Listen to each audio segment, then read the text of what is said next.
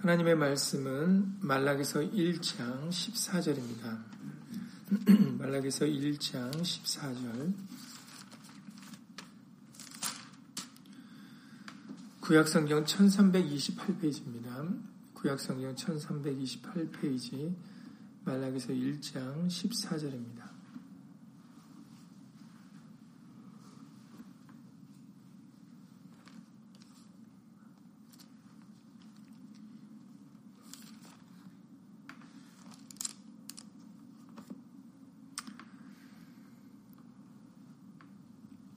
말라기서 1장 14절 1328페이지입니다. 다 함께 예수님을 읽겠습니다. 그 수컷이 건을 그 서운하는 일에 흠 있는 것으로 사기하여 내게 드리는 자는 저주를 받으리니 나는 큰 임금이요 내 이름은 열방 중에서 두려워하는 것이 됨이니라 만군의 여호와의 말이니라 아멘. 말씀에 앞서서 잠시 먼저 예수님으로 기도드리시겠습니다. 주의로 3일 되는 날을 기억하여서 우리들 어, 예수의 말씀을 함께 나누고자 예수 이름으로 모였습니다. 오늘도 성경을 열어 예수의 말씀을 깨닫게 해주실 때 우리들 그 말씀을 믿는 믿음을 어, 허락받을 수 있도록 예수 이름으로 도와주시옵시고 그리고 그 말씀을 따라서 겸손히 살아가며 예수 이름의 영광을 돌리며 예수 이름을 경외하는 그런 겸손한 삶을 살아드릴 수 있도록 예수 이름으로 인도하여 주시옵소서. 함께한 우리들뿐만 아니라 함께하지 못한 믿음의 식구들 인터넷을 통해서 다 같은 마음, 다 같은 뜻으로 예배들을 드리는 모든 심령들 위에도 동일한 예수님의 말씀의 깨달음과 은혜로서 예수 이름으로 함께하여 주시옵소서. 주 예수 그리스도 이름으로 감사하며 기도드려 싸움나이다. 아멘. 이번 주일에 말씀드렸던 11절 어, 이하 14절까지 어, 말씀 중에 오늘 14절 말씀을 읽지만 그러나 계속해서 11절 이하 14절에서 우리에게 말씀하시고자 하는 그런 말씀을 어, 연관지어 살펴보도록 하겠습니다. 성경에서 오늘 읽으셨던 본문 중에 하나님은 이스라엘 백성들이 어, 제사장들이 하나님께 사기를 한다라는 어, 그런 얘기를 들려주시고 계십니다. 속인다라는 거죠. 그러나 하나님은 사기를 어떻게 보면 속된 말로 사기를 칠 수 있는 대상이 아닌데도 불구하고 그들은 어리석고 미련한 마음에 우매무지한 그런 생각으로 어, 하나님을 속이는 그런 일을 어, 하고 있음을 어, 안타깝게 들려주십니다. 잘 아시는 대로 음, 사도행전의 5장에 보면 아나니와 삽비라라는 그런 부부에 대한 얘기가 나오지 않습니까? 이들도 하나님께 사기를 치려고 했던 그런 부부였습니다. 뭐 당연히 하나님께서는 우리의 심정과 폐부를 살피시는 분이기 때문에 겉을 보시는 분이 아니시죠 우리 예수님은. 그렇기 때문에 베드를 통해서 그런 그 부부에게 사도행전 5장 3절에서 말씀하시기를 베드로가 가로되 사도행전 5장 3절에 베드로가 가로되 아나니아야 어찌하여 사단이 네 마음에 가득하여 네가 성령을 속이고 땅값 얼마를 감추었느냐라고 어, 올바르게 그들의 잘못된 점을 지적하십니다. 그렇습니다.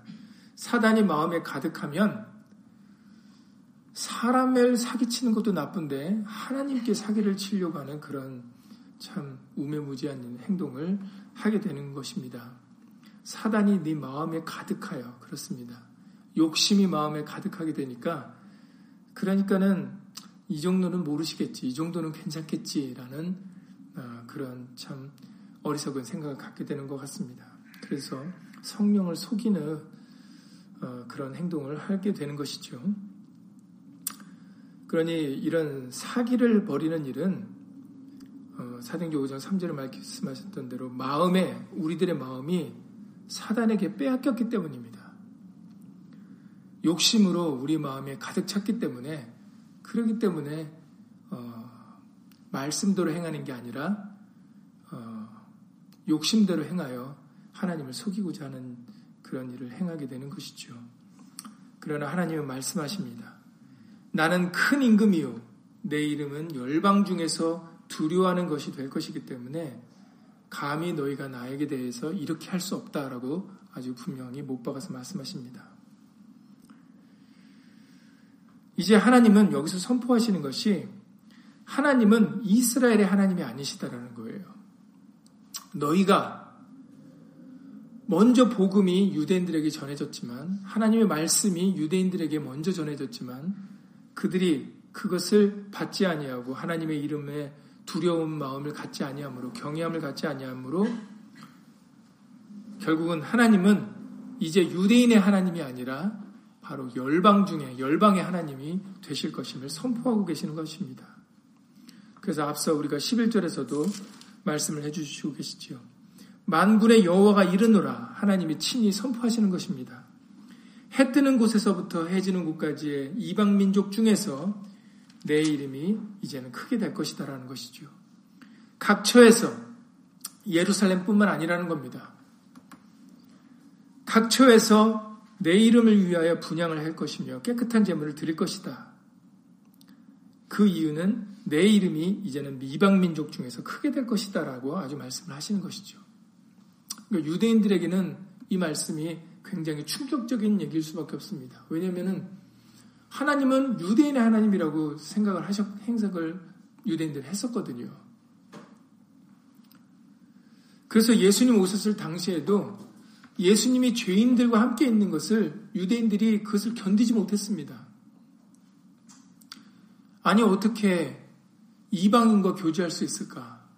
죄인된 여자와 함께 할 수 있을까? 사사건건 그들은 예수님의 행동에 대하여 어, 꼬투리를 잡으려고 했습니다.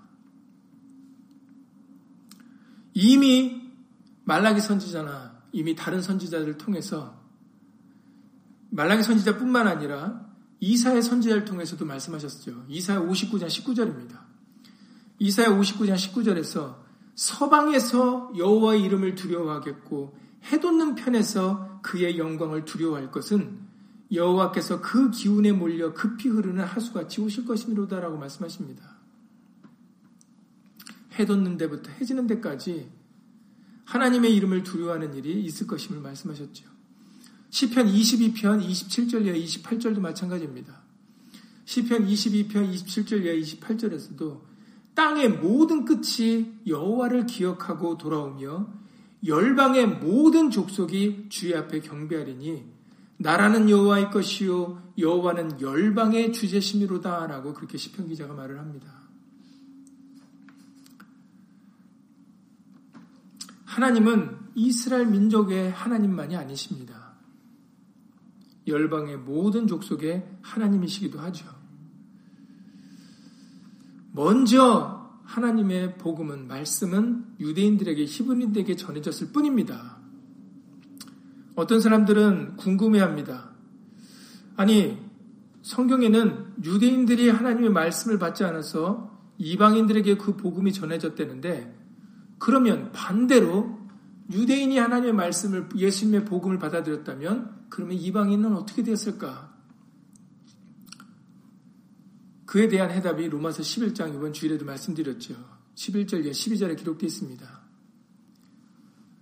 하물며 유대인들이 복음을 받지 않음으로 인해서 이방인에게로 전파되었지만 그러나 만약에 유대인이 그 복음을 받아들였다면 유대인 이방인들에게는 더 충만하게 더 크게 복음이 전파됐을 것이다라고 그렇게 사도 바울을 통해서 설명해 주셨습니다.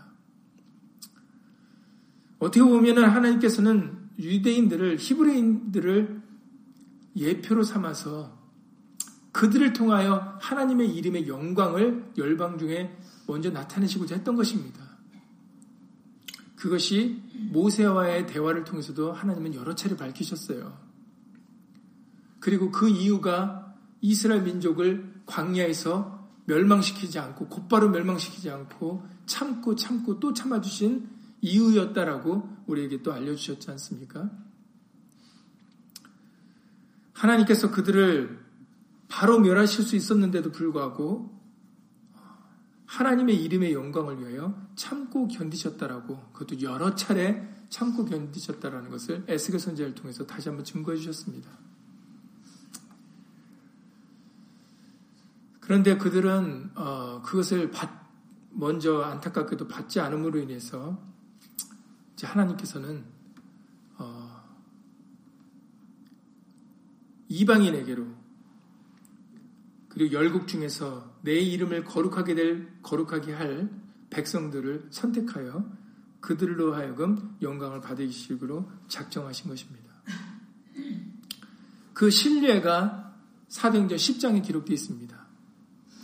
사도행전 10장에는 하나님을 경외하는 고넬료라는 사람이 나옵니다. 그래서 고넬료라는 사람을 설명할 때 사도행전 10장 22절에 기록되어 있습니다. 사도행전 10장 22절에 보면 백부장 고넬료는 의인이요 하나님을 경외하는 자라 유대 온 족속이 칭찬하더니 저가 거룩한 천사의 지시를 받아 너를 그 집으로 청하여 말을 들으려 하느니라라고 어, 두 사람이 고넬료에 대해 설명을 합니다. 고넬료가 보낸 사람들이죠. 고넬료는 의인이요 하나님을 경외하는 자다라고 그 고넬료에 대한 사람의 설명을 해주고 계십니다. 그리고 베드로가 고넬류를 만나서 고넬류와 얘기를 하는 장면이 사도행전 10장에 이제 계속해서 기록, 되어 있는데 33절이와 35절에 보시면 사도행전 10장 33절이와 35절을 보시면 이제 고넬료가 베드로에게 얘기합니다. 내가 곧 당신에게 사람을 보내었더니 오셨으니 잘하였나이다. 이제 우리는 주께서 당신에게 명하신 모든 것을 듣고자 하여 다 하나님 앞에 있나이다 라고 그렇게 얘기를 합니다. 베드로를 초청하면서 이렇게 얘기를 하죠. 우리는 주께서 당신에게 명하신 그 말씀을 듣고자 하나님 앞에 있는 겁니다 라고 얘기를 합니다. 얼마나 믿음이 있는 사람의 모습입니까? 베드로를 일개 사람으로 취급하지 않습니다. 베드로를 통해서 들려주신 그 하나님의 말씀을 듣고자 모였기 때문에 자기들이 모인 지금 이 자리는 하나님 앞에 있는 자리다라고 그렇게 믿음으로 고백을 드리고 있는 것이죠. 그 베드로를 사람으로 보고 있는 게 아닙니다. 그랬을 때 그 모습을 본 베드로가 입을 열어 가로되 내가 참으로 하나님은 사람의 외모를 취하지 아니하시고 각 나라 중 하나님을 경외하며 의를 행하는 사람은 하나님이 받으시는 줄 깨달았도다라고 베드로가 그 자리에서 시인을 합니다. 아, 그 간밤에 꿈에서 나에게 그 속된 것을 먹으라 하셨던 그 뜻이 이것이었구나. 우리 하나님은 유대인만의 하나님이 아니라 사람을 보여지는 외모로 취하시는 분이 아니라 각 나라 중 오늘 말라기서 1장 11절에 각 처서에서 각 처에서 내 이름을 위하여 분양하겠다 하신 말씀처럼 어느 특정한 나라 장소에 있는 사람들이 아니라 어느 나라에 거하든지 하나님을 경외하며 의를 믿음으로 행하는 사람은 하나님이 받으시는 줄 깨달았도다. 이게 하나님의 말씀이다. 예수님의 말씀이구나라는 것을 시인하고 있습니다. 그 로마서의 말씀을 통해서 우리가 이번 주일에도 말씀드렸지만 이제는 표면적 유대인이 유대인이 아니고 표면적 할례가 할례가 아니다라고 말씀하셨지 않습니까? 이제는 할례는 마음에 해야 된다. 세례도 마찬가지입니다. 성만찬도 마찬가지고 보여지는 육신의 형식과 의식이 중요한 게 아니죠. 보여지는 게 중요한 게 아닙니다. 표면적으로 나타내지는 게 중요한 게 아닙니다. 표면적으로는 예수님 믿는 사람처럼 보일 수 있습니다. 표면적으로는 모태신앙이고 세례교인처럼 보일 수 있어요. 그러나 우리 예수님은 사람을 외모로 보시는 분이 아니다 그러셨습니다. 그렇기 때문에 표면적으로 보여지는 것으로 누구다라고 얘기하는 것은 이제 예수님의 뜻이 아닙니다. 하나님의 말씀이 아니죠. 이면적 유대인이 유대인이다 그러셨어요.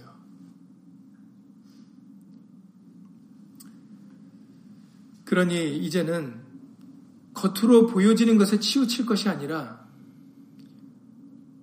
우리 각 사람들이 예수 이름을 경외하는 그 마음을 가지고 살아가는 게 중요합니다. 우리가 이번 그 예배당 웹사이트에 최근 글이죠. 학사 겸 제사장인 에스라의 역할이라는 글이 있습니다. 혹시 안 읽어보신 분들은 읽어보시기 바랍니다. 말씀 먼저 말라기 선자를 나가기 말라기서를 나가기 전에 서두에 앞서 말씀드렸던 대로 이 말라기 선지자가 활동할 당시는 이미 앞서 에스라와 느에미아가 있었습니다. 에스라와 느에미아를 통해서 하나님께서 무엇을 시키셨습니까? 먼저는 다윗의 후손인 수르바벨을 통해서 1차 귀환을 포로에 잡혔던 사람들을 1차 귀환시키면서 하나님께서는 제2 성전을 재건케 하십니다. 왜 재건이 필요했냐면 알다시피 느부갓네살 왕을 통해서 솔로몬이 지은 예루살렘이 회파되지 않았습니까? 그러나 다행히도 바사왕 때에 하나님께서는 그 왕들의 마음을 바사왕들의 마음을 움직이셔서 포로로 잡혀갔던 그 이스라엘 유대인들 이스라엘 민족들을 다시금 돌아오게 하여 예루살렘 성전을 재건케 하십니다. 그래서 우리는 그것을 제2성전이라고 부릅니다. 그리고 수르바벨을 이름을 따서 수르바벨 성전이라고 하죠. 그 이 제2성전을 재건케 하실 때 하나님께서는 바로 학사 겸 제사장인 그 에스라를 다 바벨론에서 예루살렘으로 불러오십니다. 성경에 기록되어 있기를 하나님의 도우심으로 그가 올 수 있었다라고 기록되어 있어요. 생각해 보시기 바랍니다. 왜 하나님의 율법을 잘 아는 학사인 에스라를 불러오셨을까? 그것은 제2성전에 보여지는 하나님의 성전을 건축하는 것이 중요한 것이 아니라 바로 다시금 하나님의 율법의 말씀을 알아들을 만한 사람들에게 알려줘서 하나님의 율법의 말씀, 하나님의 말씀을 경유하기를 배우게 하시는 것을 더 중요한 뜻을 이루게 하심이라는 것입니다. 왜냐하면 아무리 제2 성전이 건축되었다 할지라도 재건되었다 할지라도 백성들이 하나님을 경외하지 않으면 하나님의 이름을 존중히 생각하지 않으면 그 성전은 또 무너질 것이기 때문입니다.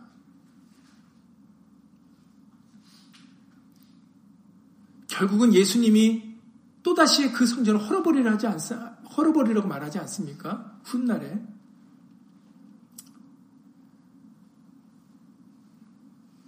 그렇기 때문에 보여지는 성전을 건축하는 게 중요한 게 아니라 정말로 하나님의 백성이 하나님의 이름을 존중히 생각하고 경외하는 것이 중요하기 때문에 바로 제2성전을 건축할 때 학사기, 학사이면서 제사장인 에스라를 바벨론에서 불러오신 것입니다. 그리고 정말로 때마다 일마다 그 에스라를 통해서 하나님의 율법을 알아들을 만한 회중들에게 가르치게 하셨던 것이 바로 에스라와 느헤미야에 기록되어 있습니다. 말씀을 올바르게 세우려고 했던 것이죠. 그러니 여러분 표면적으로 보이는 것이 중요하지 않다라는 것을 오늘날 우리들이 이 과거의 역사를 통해 다시 한번 예수님을 배우셔야 되겠습니다. 그런데 안타깝게도 오늘날 우리들이 또 그걸 잊어버렸습니다. 그래서 백성들에게 건축 헌금을 걷어갖고 성전을 늘리는데 아름다운데 아름답게 꾸미는데 또 열심을 다하고 보여지는 그런 인원수나 아니면 어떤 프로그램 쪽으로 해서 보여지는 어떻게 양적인 그런 교회에 그런 어떤 활발하게 움직이는 그런 모습들을 그것들이 자랑이 되는 시대가 또다시 되고 말았어요.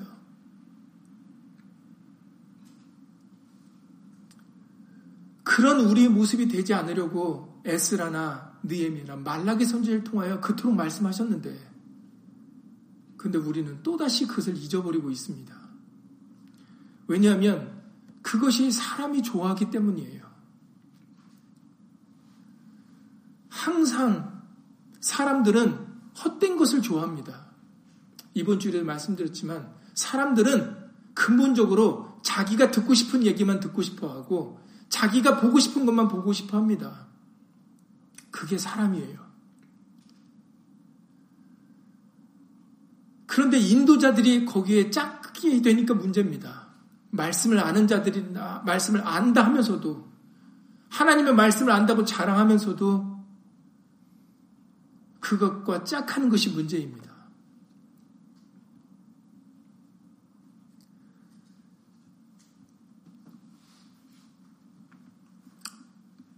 계시록 2장 4절 이하 5절에서 말씀하십니다. 계시록 2장 4절 이하 5절에서 너를 책망할 것이 있나니 너의 에베소 교회 이 당시는 에베소 교회지만 우리 모두에게 다 하신 말씀이죠.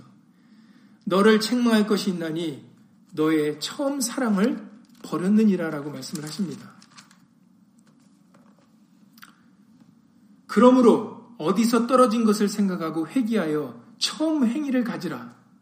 만일 그리하지 아니하고 회개치 아니하면 내가 네게 임하여 네 촛대를 그 자리에서 옮기리라라는 아주 어미로운 말씀을 하십니다. 처음 사랑을 버리면 안 됩니다. 처음의 믿음, 순수한 믿음을 버리면 안 돼요. 처음 사랑, 처음 믿음은 말씀에 입각한 사랑이고 말씀에 입각한 믿음입니다. 우리는 이방인들이죠. 로마서 11장 20절 이하 22절에서 말씀하셨어요.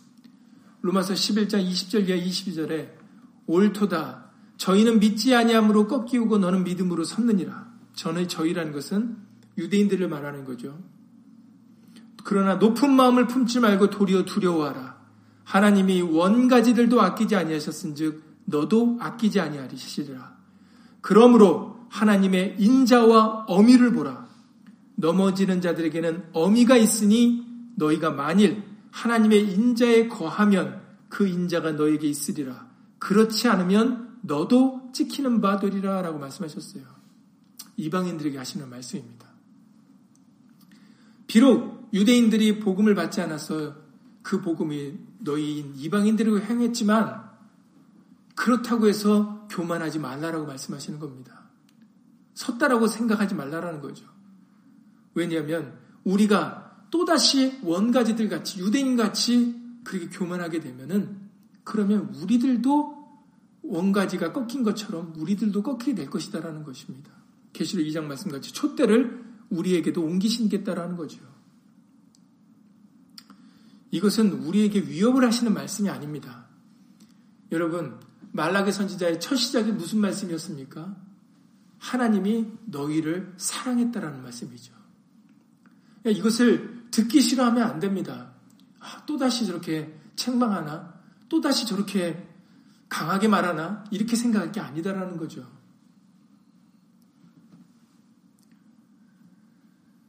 이 말씀은 말라기 선제를 통해 들려주시는 말씀의 시작이 벌써 경고라고 말씀하셨지만 그 경고를 합기에 앞서서 먼저 들려주신 것이 하나님이 에서는 미워하였고 야곱은 사랑하였다라는 말씀이었습니다.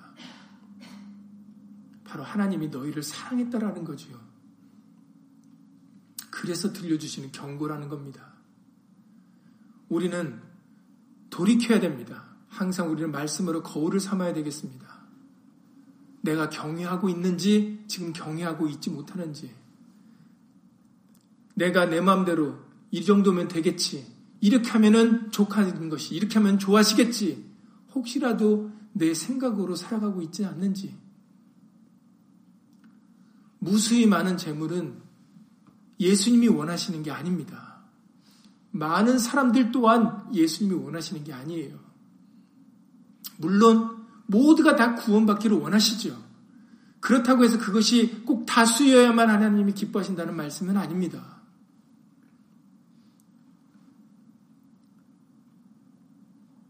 우리는 우리의 마음과 이 세대를 쫓아 살아갈 것이 아니라 사람이 좋아하는 것을 할 게 아니라 예수님이 기뻐하시고 예수님이 좋아하는 것을 선택해서 살아가야 됩니다. 그것이 혼자 남는 일이라 할지라도 그것이 많은 사람들이 그 길을 가지 않는다 할지라도 우리는 변함없이 가야 될 우리의 믿음의 길입니다. 생명의 길이죠. 이미 예수님은 좁은 길로 가라 하셨고 그 길은 사람들이 찾지 않는 길이라고 이미 말씀하셨어요. 이미 좁고 그 길은 좁고 협착하여서 찾는 이가 적다라고 이미 예수님이 말씀하셨습니다. 그러니까 그 말은 다른 사람 보지 말라라는 거거든요. 그 말씀은. 보여지는 것대로 판단하지 말라라는 겁니다. 우리는 예수님을 바라보고 예수를 믿고 살아가는 사람들이죠. 사람들을 보고 사람들과 함께 가는 길이 아닙니다. 그러니 예수 이름으로 중요한 것은 각 나라 중에 각 처에서 저와 여러분들이 예수 이름을 경외하느냐 아느냐가 그게 중요한 것입니다. 예수님이 사마리아 여인과의 대화를 통해서 우리에게 자주 들려주시는 말씀 아닙니까? 요한복음 4장 20절 이하 24절에서도 말씀하시기를 요한복음 4장 20절 이하 24절에 사마리아 여인이 먼저 이렇게 얘기를 합니다. 우리 조상들은 이 산에서 예배하였는데 당신들의 말은 예배할 곳이 예루살렘에 있다 하더이다. 예수께서 가라사대 여자여 내 말을 믿으라. 여자여 내 말을 믿으라. 이 산에서도 말고 예루살렘에서도 말고 너희가 아버지께 예배할 때가 이르리라. 지금이 바로 그때입니다. 그런데 오늘날 어느 기도원 가면은 기도가 잘 되고 어느 기도원에 가면 병을 고칠 수 있고 어디에 누구를 만나면은 뭐가 될 수 있다라고 오늘도 이렇게 얘기하는 것이 이 예수님의 말씀과 비춰볼 때 합당한 얘기입니까? 합당한 얘기.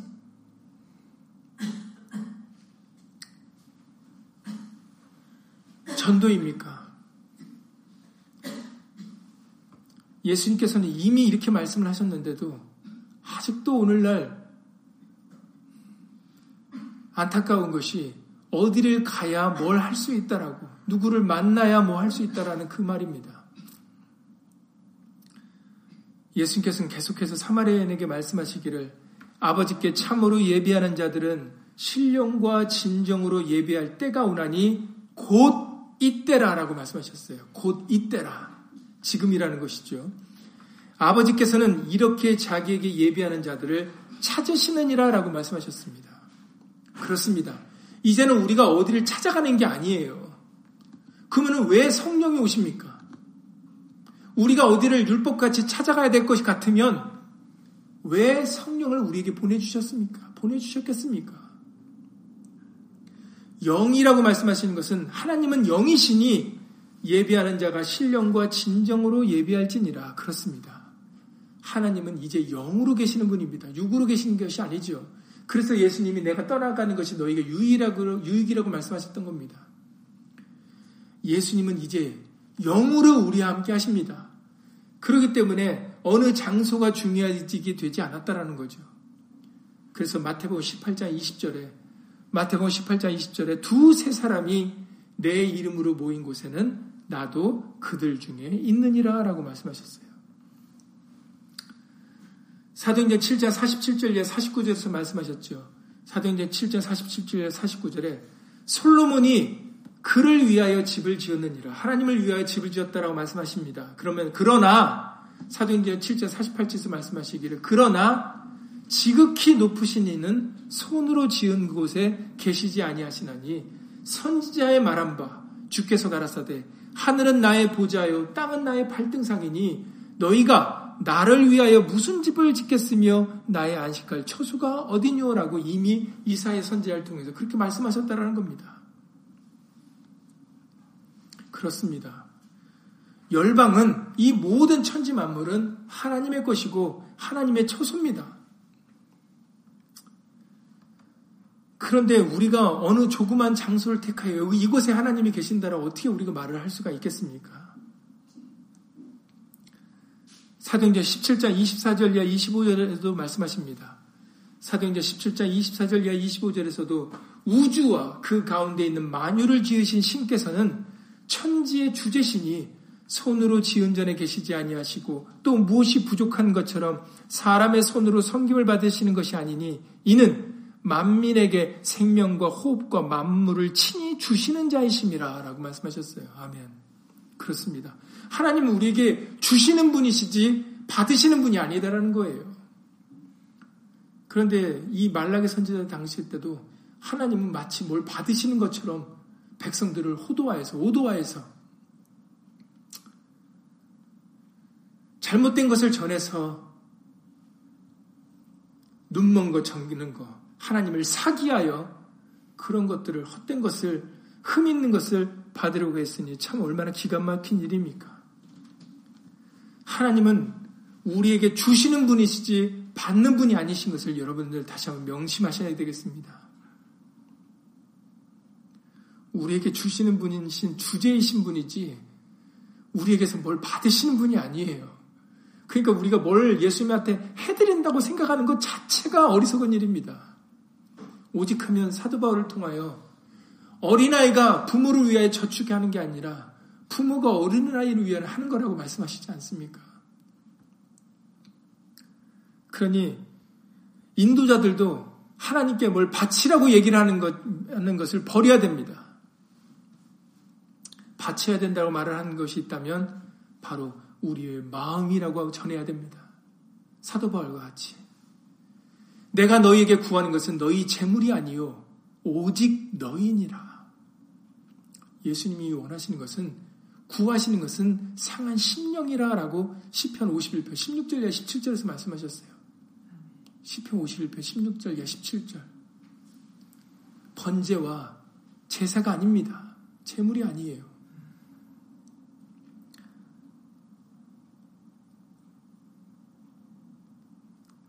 그러니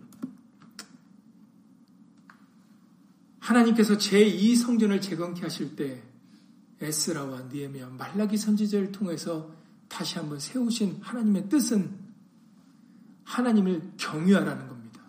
하나님의 이름을 존중히 생각하라는 것이죠. 왜냐하면 이미 앞서서 그렇게 하지 않 못했기 때문에 솔로몬이 지은 제1성전은 허물어졌다라는 겁니다. 열왕기상 상, 열왕기 상 9장 6절 7절에서 이미 하나님은 솔로몬에게 그렇게 말씀하셨습니다. 열왕기 상 9장 6절 7절에 만일 너희나 너희 자손이 아주 돌이켜 나를 쫓지 아니하며 내가 너희 앞에 둔 나의 계명과 법도를 지키지 아니하고 가서 다른 신을 섬겨 그것을 숭배하면 내가 이스라엘을 나의 준 땅에서 끊어버릴 것이요 내 이름을 위하여 내가 거룩하게 구별한 이 전이라도 내 앞에서 던져버리리니 이스라엘은 모든 민족 가운데 속담거리와 이야기거리가 될 것이라고 그렇게 이미 솔로몬에게 말씀하셨습니다. 솔로몬에게만이 아닙니다. 이미 하나님은 모세에게도 이 말씀을 하셨어요. 신명기 28장 58절 에 68절에서도 신명기 28장 58절 68절에 하나님께서는 이미 내 하나님 여호와라는 영화롭고 두려운 이름을 경외하지 아니하면 여호와께서 너의 재앙과 네 자손의 재앙을 극렬하게 하실 것이라고 이미 말씀하셨습니다. 그러시면서 너를 애굽으로 끌어갈 것이며 그러니까 결국은 하나님의 이름을 경외하지 않으면 너희가 다른 나라의 종로를 타게 될 것이고 너희가 노비처럼 팔릴 것이다라고 말씀하셨어요. 이미 신명기 말씀을 통해서 28장 58절에 68절에 이미 하나님의 영어롭고 두려움을 두려운 이름을 경외하지 않으면 어떻게 될 것이냐는 걸 이미 말씀하셨습니다. 모세를 통해서 율법으로 그리고 그것을 솔로몬에게도 다시 말씀하셨던 것이죠. 그리고 말리슬라기 선지자를 통하여 또다시 말씀하고 계시는 겁니다. 뭐 이들뿐만 아니죠. 예수님께서도 말씀하셨고 제자들을 통해서도 말씀하셨습니다. 그러니 이제는 로마서 12장 2절에서 우리에게 알려주셨던 것처럼 로마서 12장 1절과 2절에서 알려주셨던 것처럼 이제는 우리 몸을 산제사로 하나님께 드리는데 이 세대를 본받지 말고 하나님의 선하시고 기뻐하시고 온전한 뜻이 무엇인지 분별하도록 하라. 이제는 표면적인 보여지는 게 중요한 시대가 아닙니다. 그런데 오늘날 또다시 돌아가 글로 돌아가고 있어요. 그러니까 할 수만 있으면 교회를 아름답게 꾸미고 목사가 목사 가운을 입으면서 거룩하게 보이려고 하는 겁니다. 교회에서. 목사의 권위가 웬 말입니까? 도대체 목사의 권위는 어디서 나온 말입니까? 그 많은 헌금 봉투들은 도대체 어디서 온 겁니까?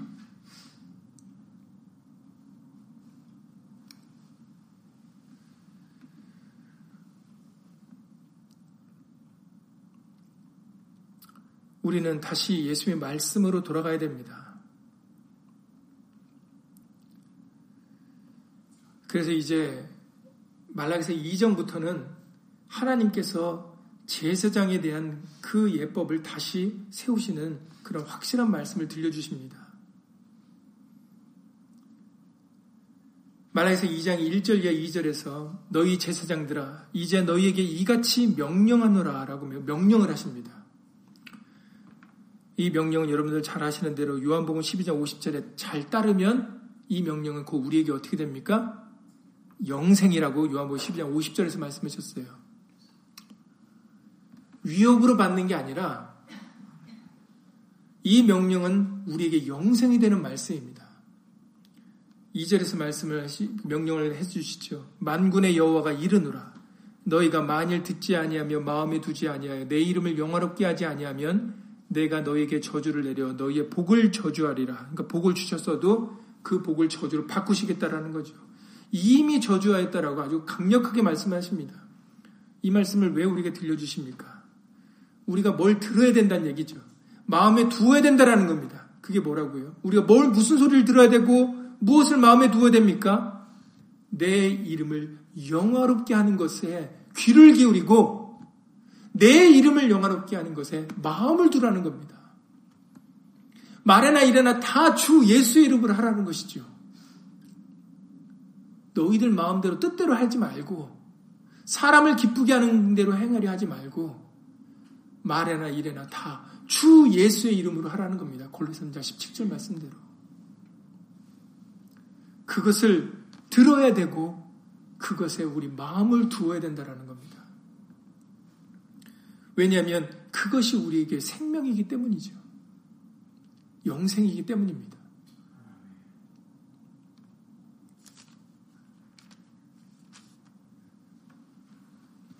저주가 우리에게 내리는 이유는 바로 말라기서 2장의 그 하반절에서 밝히셨던 것처럼 이는 너희가 그것을 마음에 두지 아니하였음이니라 그렇습니다. 예수 이름을 영화롭게 하고 두려워하는 그것에 우리가 마음을 두지 않으면 우리에게 오는 것은 저주밖에 없다라는 거죠. 복이 있다 할지라도 그것이 돌이켜 저주가 될 것이라는 겁니다. 아주 어미롭게 말씀해 주고 계시는 것이죠.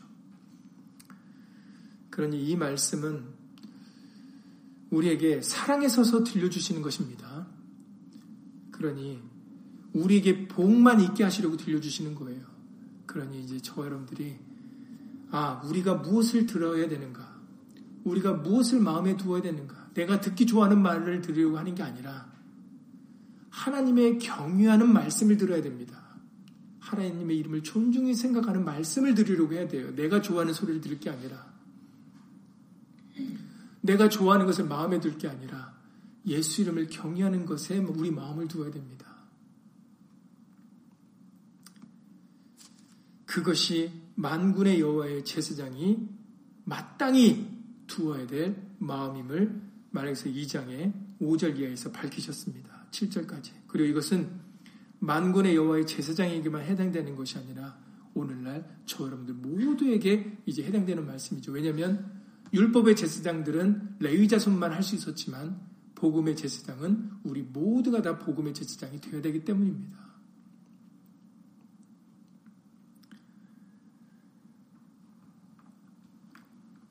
주일에도 말씀드렸지만 말라기서 2장 5절에 레이와 세운 나의 언약은 생명과 평강의 언약이라. 내가 이것으로 그에게 준 것은 그로 경외하게 하려 함이라. 그가 나를 경외하고 내 이름을 두려워하였으며 그 입에는 진리의 법이 있었고 그 입술에는 불의함이 없었으며 그가 화평과 정직한 중에서 나와 동행하며 많은 사람을 돌이켜 죄악에서 떠나게 하였느니라.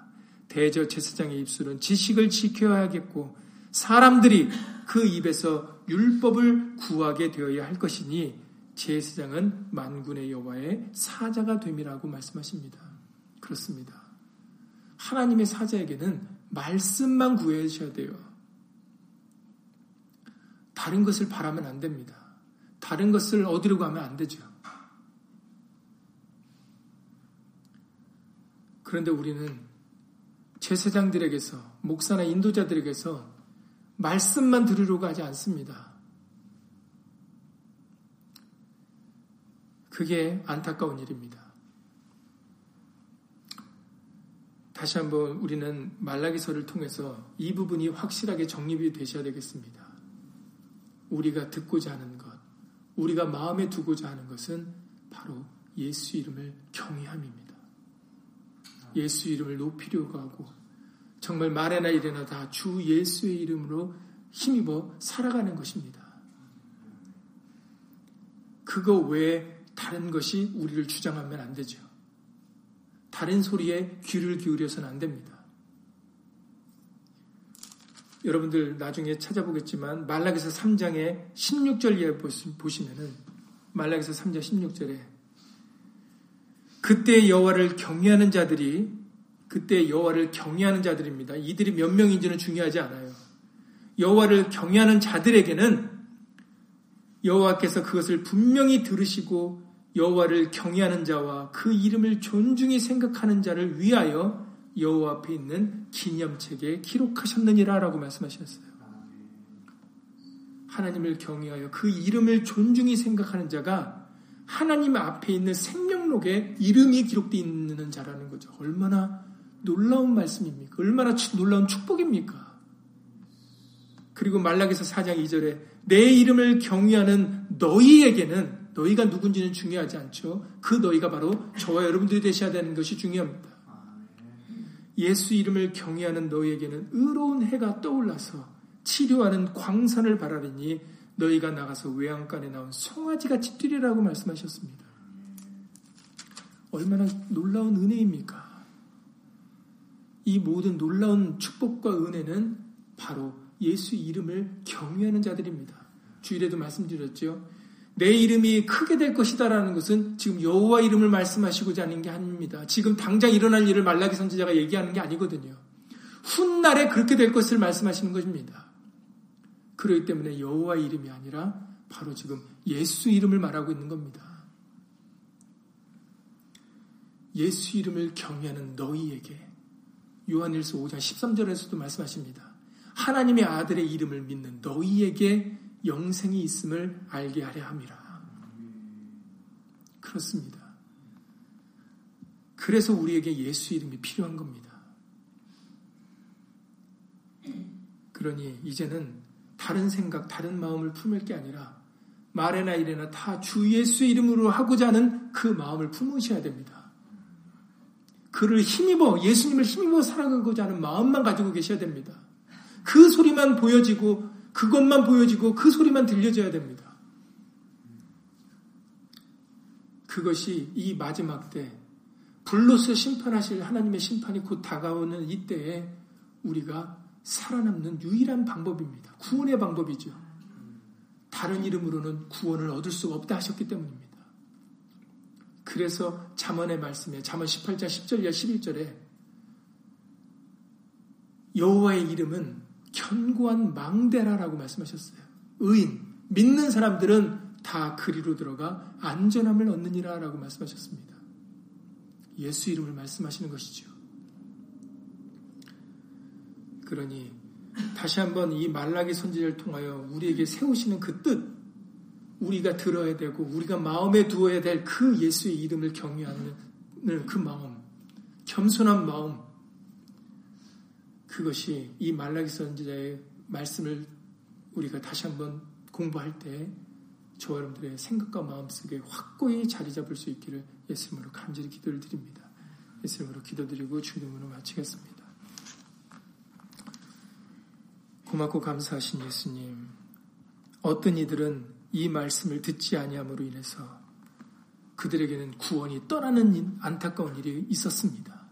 바로 유대인들이었습니다. 오늘날 우리에게도 그 안타까운 일이 생기지 않도록 예수 이름으로 도와주시옵소서. 우리의 귀는 할례받은 귀가 되게 해 주시고